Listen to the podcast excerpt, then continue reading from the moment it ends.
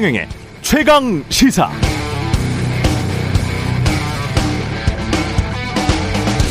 네, 경영이든 행정이든 보통 일할 때 우선순위 정하는 방법을 배우죠.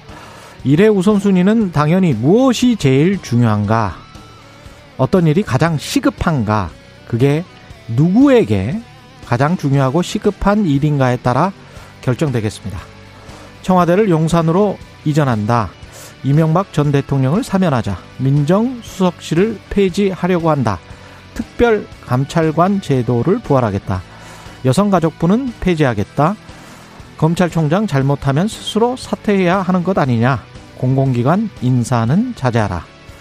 대통령 당선 이후 윤석열 당선인과 인수위, 핵심 관계자 등이 던진 화두들입니다.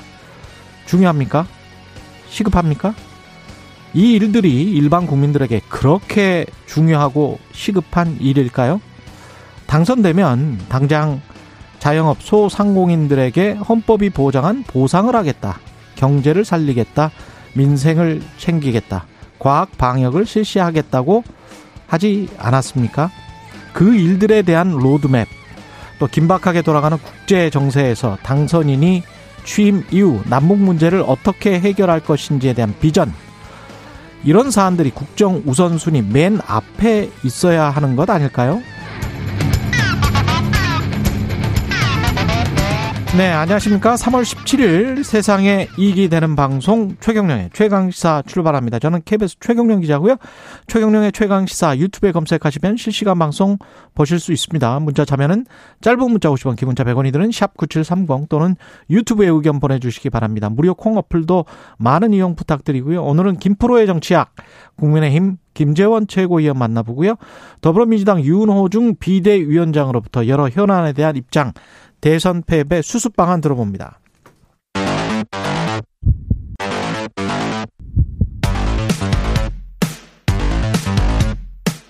오늘 아침 가장 뜨거운 뉴스 뉴스 unboxing 자 뉴스 unboxing 시작합니다. 민동기 기자 김민하 평론가 연결돼 있습니다. 안녕하십니까? 안녕하십니까? 안녕하세요. 예, 어제 오늘이죠. 오늘 간밤에 지금 후쿠시마 쪽에서 지진이 일어났죠. 일본 기상청이 밝힌 내용을 예. 보면은요. 어제 오후 그러니까 11시 36분쯤입니다. 간밤이네요. 예. 네, 밤 11시 36분쯤이고요. 일본 후쿠시마 앞바다에서 규모 7.3의 지진이 발생을 했다고 발표를 했습니다. 음. 진앙은 오시카 반도 동남쪽 60km 부근인데요. 아, 이번 지진으로 도쿄 시내에서도 진대 4의 진도 4의 흔들림이 관측이 됐고 2, 3분 가량 건물이 크게 흔들렸다고 합니다. 그리고 오사카와 같은 이 간사이 지역에서도 흔들림이 관측이 됐는데요. 일단 지진이 한밤중에 발생을 했기 때문에 피해 확인이 좀 늦어질 수 있거든요. 그렇죠. 그래서 사상자가 조금 더 늘어날 수 있다. 현지 언론이 이렇게 보도를 하고 있는데 가장 큰 걱정은 일본 정부가 이번 지진으로 원전에는 별다른 이상이 없다 이렇게 밝히고는 있는데요. 음. 한때 일부 원전의 냉각 기능이 일시 정지되는 그런 사고가 발생을 했습니다. 그렇죠. 그래서 이 부분에 대해서는 조금 더 확인이 좀 필요해 보입니다. 이게 쓰나미가 한 1m 정도 올 수 있다고 예보를 했었어가지고 또 여진이 있을 수가 있고요. 그렇죠. 그렇습니다. 그런 것들의 영향을 계속 봐야 돼서 혹시라도 이제 현지의 뭐 교민이나 이런 분들 굉장히 어이좀. 방송에 예. 좀 이걸 어, 관심을 가지고 계속 지켜보셔야 될 것 같고 음. 원전의 경우에는 뭐 이 냉각이 이제 중, 2시간 정도 이제 중단됐다고 얘기를 하지만 이게 실제로 그러면 어떤 영향을 줬는지는 또 평가를 해봐야 될 거거든요. 아, 이거는 어떤 거냐면요. 핵 연료를 보관하는 저장 고가 있어요. 음. 거기에 이제 냉각 펌프가 정지됐다는 그렇죠. 건데 네. 그게 그 7일 정도의 여유는 있습니다. 지금 3호기는 일시 정지했지만 바로 완료를 했다는 거고 제가 지금 일본 현지 소식을 듣고 지금 말씀을 드리는 겁니다. 네. 그리고 2호기는 일단 저장고 수온이 65도에 도달하기까지 7일간의 여유가 있대요. 여유라는 거는 고, 그 안에만 고치면 된다는 거예요. 왜냐면 냉각 펌프가 그동안에는 냉각을 시킨다는 거지, 핵연료를. 네네. 그래서 그 안에만 여진이 없고, 음. 그 다음에 그 냉각 펌프의 그 작동이 그 안에만 고쳐지면, 그래서 제대로 다시 작동을 하면 핵 저장, 그 핵 연료 저장에는 어, 문제가 없다. 그런 이야기입니다. 그런데 아직은 지켜봐야 되는 그런 상황입니다. 예. 그러니까 이후에 좀이 추이를 봐야죠. 왜냐하면 예. 냉각이라는 건 어쨌든 핵연료라는 게 어쨌든 분- 계속 분열하는 거기 때문에 그 속도를 늦추기 위해서 하는 건데 그렇습니다. 관리하기 위해서 하는 건데 예. 그게 이제 두 시간 정도 이상이 있었다고 할 때 이제 음. 이전까지 이제 지금 말씀하신 매뉴얼대로 쭉 관리가 잘 되고 있었으면은 음. 두 시간 정도 이제 냉각 기능 이상이 있던 거는 이제 충분히 이제 수습 가능하다. 그건 뭐 별 이상 없다. 이런 거입니다만 예. 혹시라도 뭐 이전에 뭐 문제가 있다거나 할 경우에는 그게 이제 다른 쪽으로 번질 수도 있으니까 그렇죠. 좀 명- 명확한 어떤 점검이나 이런 거 계속 해줘야 된다는 얘기겠죠. 음, 지난번에 그리고 최악의 상황인데 그런 상황이 안 일어났으면 좋겠습니다만은 쓰나미가 그렇죠. 와서 정전 사태가 돼버리는 바람에 그게 좀 심각한 거죠. 그러면서 이제 이런 각종 냉각 펌프라지 이런 게 다 멈춰버리니까 네. 그러니까 이제 방사능 노출이 됐던 거거든요. 그래서 그런 상황은 안 일어났으면 좋겠습니다. 예. 아, 일본 후쿠시마 규모 7.3의 지진이 일어났다는 소식 먼저 서- 전해드렸고요. 문재인 대통령과 윤석열 당선인의 회동이 무산이 된 건지 결렬이 된 건지 연기가 된 건지 아직은 모르겠습니다. 언론들은 무산이라고 대부분 쓰고 있는데 예. 일단 그 국민의힘 쪽이라든가 당선인 쪽에서는 결렬이나 무산은 아니다 이렇게 얘기를 하고 있습니다. 예. 어찌 됐든 양쪽에서는 청와대하고 당선인 쪽에서는 실무적 협의가 마무리가 되지 않아서 일정을 다시 잡기로 했다 이렇게 밝힌 그런 상황인데요. 어, 회동 무산 이유에 대해서는 합의에 따라 밝히지 못한다. 그러니까 공식 입장을 내놓지는 않았습니다. 음. 근데 지금 언론들의 추정을 보면은 청와대 쪽의 기대와 당선인 쪽의 기대가 좀 달랐던 것 같습니다. 예. 청와대 쪽에서는 임기를 마치는 문재인 대통령이 새로 선출된 윤 당선인에게 뭐 축하와 덕담을 건네면서 통합 메시지를 전하는 그런 자리를 원했던 반면에 그게 일종의 상견례 자리죠. 그렇죠. 예. 당선인 쪽에서는 뭐 공공기관이라든가 공기업 임원 인사 그리고 이명박 전 대통령 사면 등과 같은 의제를 정해서 음. 구체적인 성과를 내려 했다. 이제 이런 좀 양측의 좀 기대치가 좀 달랐던 측면이 있는 것 같고요. 또 하나는 청와대 쪽에서는 이게 지금 실무 합의를 하고 하는 단계였잖아요. 예. 그런데 합의에 이르기 전에 당선인 쪽에서 뭐 사면권이라든가 인사권이라든가 이런 거를 언론을 통해서 공개적으로 압박하는 여기에 대한 불만이 좀 있었던 것 같고 특히 회동 전에 요구 사항을 언론에 흘려서 언론 플레이를 하는 것 아니냐 이런 의심도 하고 있는 것 같습니다. 아무튼 회동은 다음 주 이후가 될 가능성이 굉장히 높아졌는데요. 예. 이렇게 되면은 대통령과 당선인 간 회동이 대선 후 한 10일 정도 안에 대부분 이루어졌는데 음. 이런 관행이 깨질 수도 있습니다. 그러니까 역대 사례를 보면은 이게 한 번만 만나고 그렇지 않았거든요. 뭐 두 번도 만나고. 그거 충분히 그럴 수 있죠. 예. 그렇죠. 긴급했던 상황, 뭐 IMF 때는 뭐 여덟 번도 만나고 그랬는데, 음.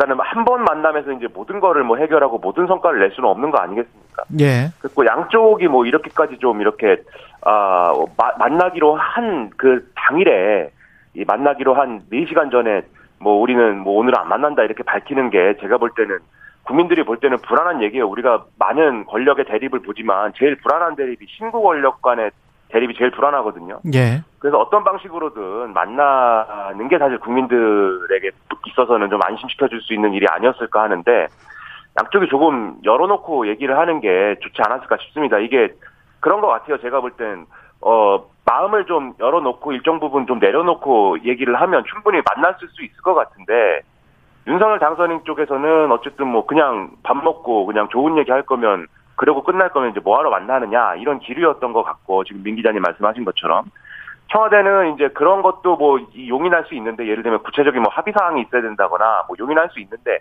그 방식에 대해서 굉장히 불만을 가졌던 것 같잖아요. 예를 들면은 김경수 전 경남도지사 사면 문제와 관련돼서 그 얘기를 이제 권성동 의원이 꺼내면서 마치 이명박 전 대통령 사면을 해주는 이유는 김경수 전 지사를 사면해주기 위해서다. 뭐 이렇게 악용될 수 있는 어떤 고리가 만들어진 거고 그리고 공공기관 인사라든지 한국은행 총재 인사라든지 선관위원, 감사위원 이런 것도 이게 당선인 측의 요구와 어떤 의견을 들어서 인사를 좀 해달라. 뭐 이런 요구면은 그건 절대 가능하겠지만 인사권을 다음 정부로 그냥 넘겨라. 이렇게 얘기하면 이제 그건 또 다른 얘기가 되는 거지 않습니까? 예. 그래서 이런 거 이런 구도로 볼 때 충분히 절충 가능했을 것 같은데 아무튼 이게 일종의 좀 감정적인 문제라든가 이런 좀 그림이 안 좋아지는 문제까지 간 거에 대해서는 제가 볼때 양측 모두 좀 실책이 있지 않나라는 생각이 좀 듭니다. 특히 이제 김경수 의원을 이명박 전 대통령 사면과 마치 이제 그렇게 하면 마추레이드 하는 방식으로 아마 그렇게 사면을 하실 것이다. 문재인 대통령이. 그렇죠. 그런 식으로 권성동 의원이 말한 게 청와대가 느꼈을 때는 굉장히 좀 모멸스러웠을 것 같아요. 음. 굉장히 좀 모욕적으로 들렸을 것 같고 그렇게 되면 이명박 전 대통령의 사면에 관해서도 속으로 그런 국민 통합이랄지 이런 것 때문에 정치적으로 마지막으로 끝나 끝나면서 하고 가는 게 맞지 않을까라고 생각을 했으면서도 둘 다 못하게 되는 그런 상황으로 오히려 내몰려 버리는 내몰리게 되는 그런 발언이었거든요. 그래서 그런 것들이 굉장히 좀 감정 싸움으로 지금 격화되고 있는 거 아닌가 그런 생각이 드네요. 실무 협의를 진행하는 단계였잖아요. 예. 그래서 그게 최종 합의에 이르지 않은 그런 상황에서 예. 언론을 통해서 이게 마치 기정사실화되는 그런 그렇죠. 분위기가 있었거든요. 예. 그런 부분에 대해서 청와대가 상당히 좀 불편해했다는 얘기가 있습니다. 예. 그러니까 그 김경수 전 지사 문제가 제가 음. 볼 때도 좀 감정적인 측면에서는 이제 클 수가 있는 게 음. 그 얘기가 나오면 이제 문재인 대통령은 이명박 전 대통령 사면을 해도 해도 문제인 거고 안 해도 문제인 거잖아요. 그러면 그럼요. 예. 그렇기 때문에 이게 이게 어떤 선택을 하더라도 문재인 대통령 입장에서는 이제 어, 비난의 여지가 커지는 방향으로 이제 그렇죠. 상황을 만들어 버린 것이기 때문에 그렇죠. 그 부분에 있어서 청와대가 이제 경악된 반응을 보일 수 있다고 생각하는데 예. 근데 윤석열 당선인 측에서 그래도 좀 조심해서 접근해야 될 필요가 있는 게 음. 꼭 성과를 내야겠다 이런 것보다도 일단 국민들 입장에서는 두 분이 만나는 것이 굉장히 필요하다고 생각을 할 거예요. 그렇지 않아도 이제 또 두 분 사이에 전사가 있잖아요. 또 예. 그런 복잡한 문제들이 있었고 하지만 그럼에도 불구하고 어쨌든 국민 통합을 위해서 노력한다. 음. 이 구체제 구 권력과 신 권력이 아무튼 노력한다라는 모습을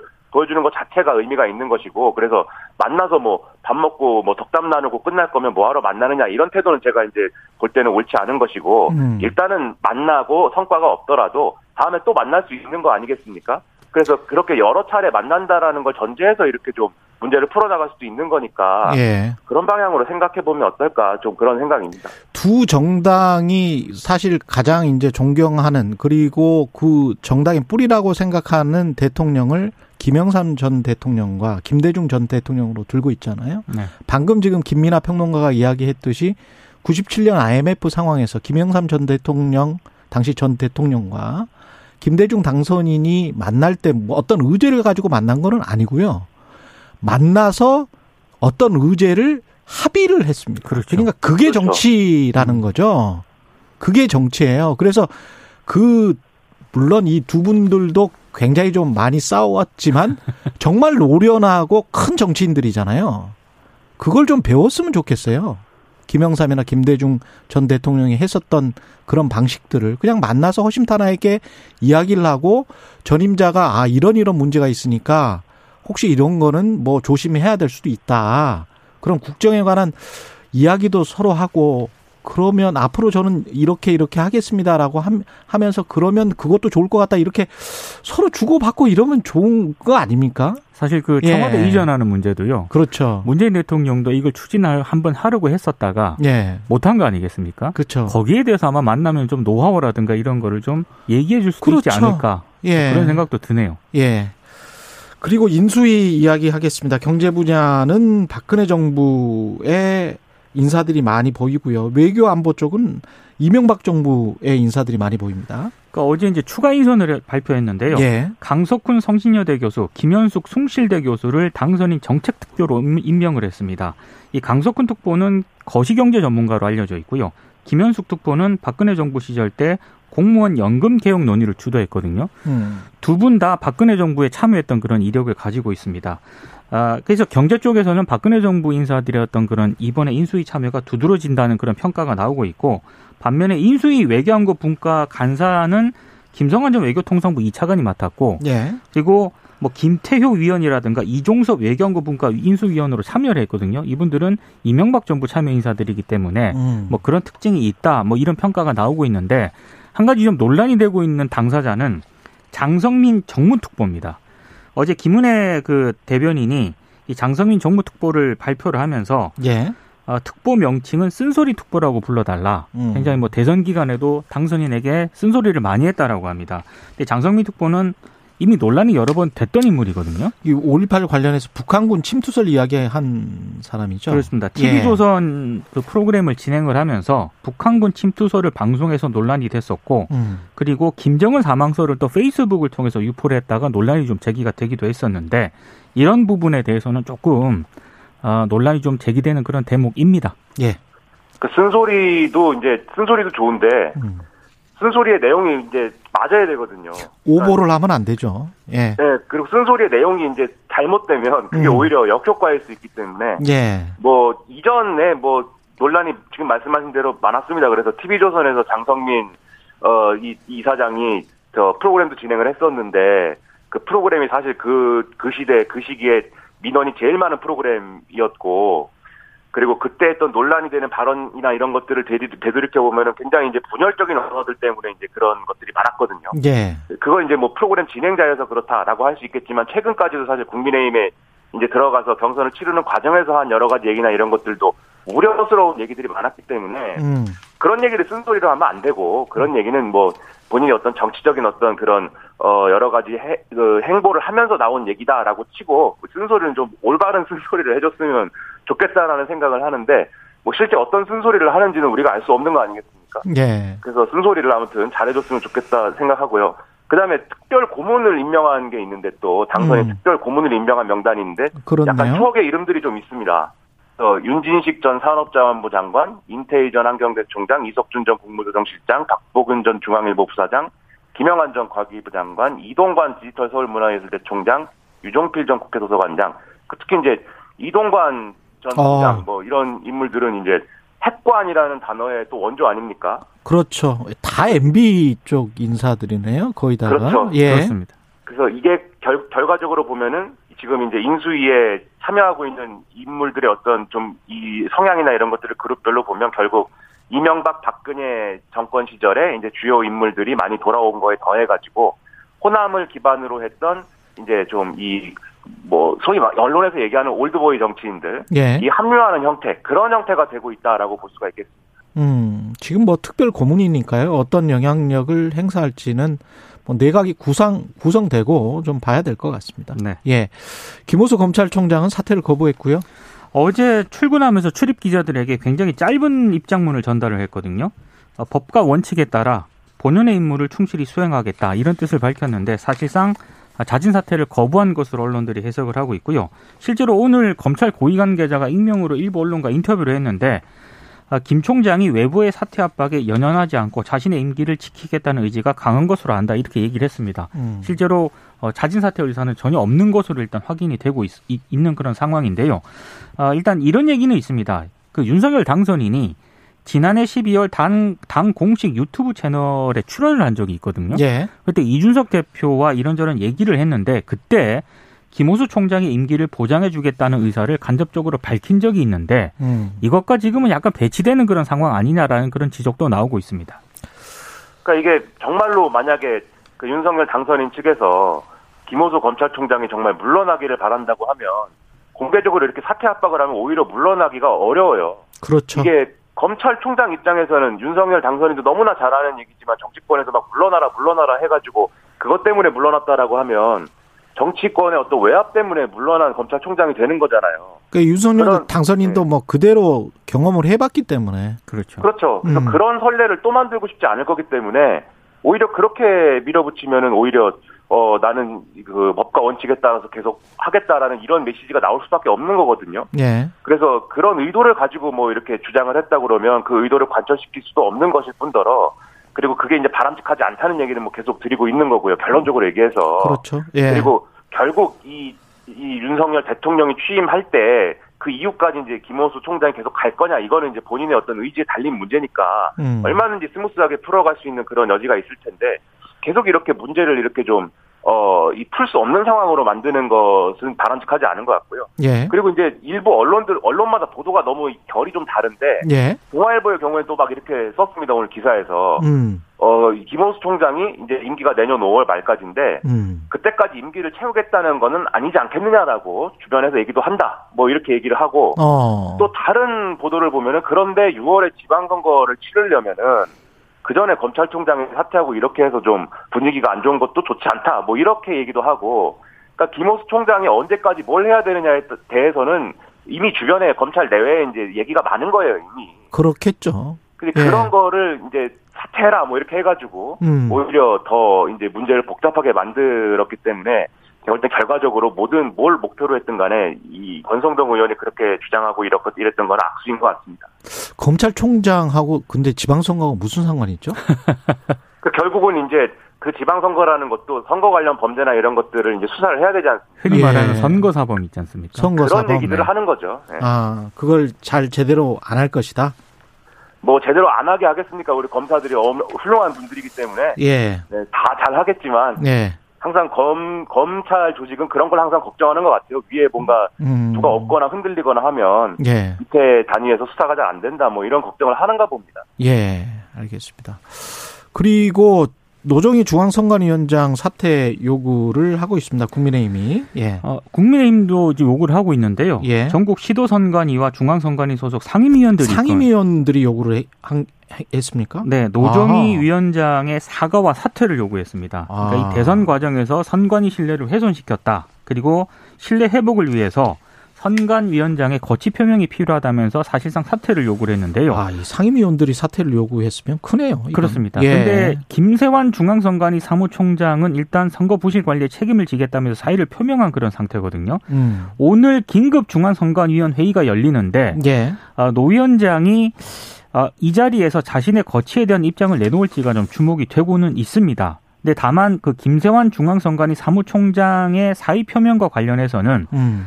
아들 관련 채용 특혜 의혹이 작용을 했다라는 언론 보도도 지금 나오고 있거든요. 그렇죠. 예, 그래서 오늘 아마 긴급 중앙선관위 회의에서 두 안건이 모두 논의가 되지 않을까 이런 생각이 좀 듭니다. 음. 그러니까 이 노정희 선관위원장 같은 경우에는 뭐 정권이 바뀌고 뭐 이런 거를 다 떠나서 그렇죠. 지난 대선의 사전 투표 관리가 부실하게 됐고 그게 논란이 커졌고 굉장히 대선의 어떤 신뢰도를 떨어뜨릴 수 있는 그런 사건이 됐던 거는 분명하기 때문에 예. 제가 볼 때는 거치 표명이 필요하지 않나 의사 표명이 그런 생각은 저는 듭니다. 무엇보다 뭐 사전 투표 당일날 그렇죠. 네. 선관위원장이 이게 출근을 안 출근을 안 했죠. 네. 그렇습니다. 그거는 정말 문제가 있는 것 같아요. 그래서 이런 전반적인 예. 뭐 이런 상황을 좀 바로 잡고 예. 좀 다시 선관위가 자기 역할을 좀 잘할 수 있도록 하기 위해서는 이제 어 좀 사퇴나 이런 것들이 불가피하지 않나라는 생각도 드는데 오늘 그런 입장 표명이 좀 전향적으로 나오는지를 뭐 기대를 해보겠습니다. 그리고 짧게 민주당 원내대표 선거 앞두고 지금 어, 권력 경쟁으로 가고 있는 것 같은 그런 분위기네요. 일단 윤호중 비대위 체제에 대해서 지금까지 개별 의원들이 목소 반대 목소리를 낸 적은 있는데 예. 어제 더 좋은 미래에 현행이 말하는 그룹이죠. 그쪽에서 어, 공개적으로 이제 비판 목소리가 지금 터져 나왔습니다. 여기가 이제 진보 개혁 개혁 성향 의원의 모임. 어, 예. 그래서 일종의 이제 비문으로 분류가 되고 있는데요. 비문. 예. 그래서 지금 원내대표 선거를 앞두고 있는 데다가 또 조금만 지나면은 또 전당대회를 해야 되거든요. 예. 그래서 비문과 이른바 친문 간의 신문에 어떤 권력 경쟁이 본격화되는 것 아니냐라고 해석을 하는 그런 언론 보도도 있는 그런 상황입니다. 예. 그러니까 이제 모임별로 지금 대선 평가하고 비대위 어떻게 가야 되느냐를 속속 얘기한다는 건데 음. 그래서 이른바 민주주의 4.0도 있고 뭐 민편령도 있고 뭐 이런 것들 있지 않습니까? 예. 그 무슨 얘기가 나오는지를 보면 이제 그 가르마가 좀 이렇게 타질 것 같고 음. 그리고 오늘 이제 초재선 의원들하고 간담회를 한다는 거예요. 이 네. 윤호중 비상대책위원장이. 거기서 어떤 얘기가 나오느냐에 따라서도 윤호중 위원장의 어떤 거치 표명이나 이런 게 좀 달라질 수 있지 않을까 생각이 되는데 음. 일단 오늘 아침까지는 별 그런 뭐 어, 자신의 어떤 결심에 큰 변동은 없지 않을까라는 기류인 것 같습니다. 그 정확한 방향성을 못 잡고 그 다음에 로드맵을 못 잡고 그리고 권력 투쟁의 양상으로 비춰지는 행위만 한다면 민주당은 지방선거에서는 뭐 지금보다 더 크게 패할 수밖에 없죠. 만약에 예. 그런 수순으로 가면은 최악의 상황으로 가는 최악입니다. 거죠. 네. 그거는 그 제일 예. 제일 문제가 이게 그러면 윤호중 비대위원장으로 이제 쇄신할 수 없다. 나는 이제 어떤 의견 이런 것들은 당연히 나올 수 있고 그렇게 보이기도 하는데 예. 그러면 그럼 어떻게 해야 되는 거냐? 그렇죠. 뭘 중심에 놓고 그러면은 앞으로 쇄신을 해 나가야 되는 거냐? 그거에 음. 대해서는 지금 상도 없고 중심도 없어 보이거든요. 맞아요. 그러니까 쇄신의 방향성을 명확히 잡아야 돼요. 그렇습니다. 그렇습니다. 예. 그런 얘기들을 백가쟁명 하든지 빨리 수습을 하는 게 중요할 음. 것 같습니다. 뉴스 unboxing 민동기 기자 김민하 평론가였습니다. 고맙습니다. 고맙습니다. 고맙습니다. KBS 라디오 최경영의 최강시사 듣고 계신 지금 시각 7시 45분입니다.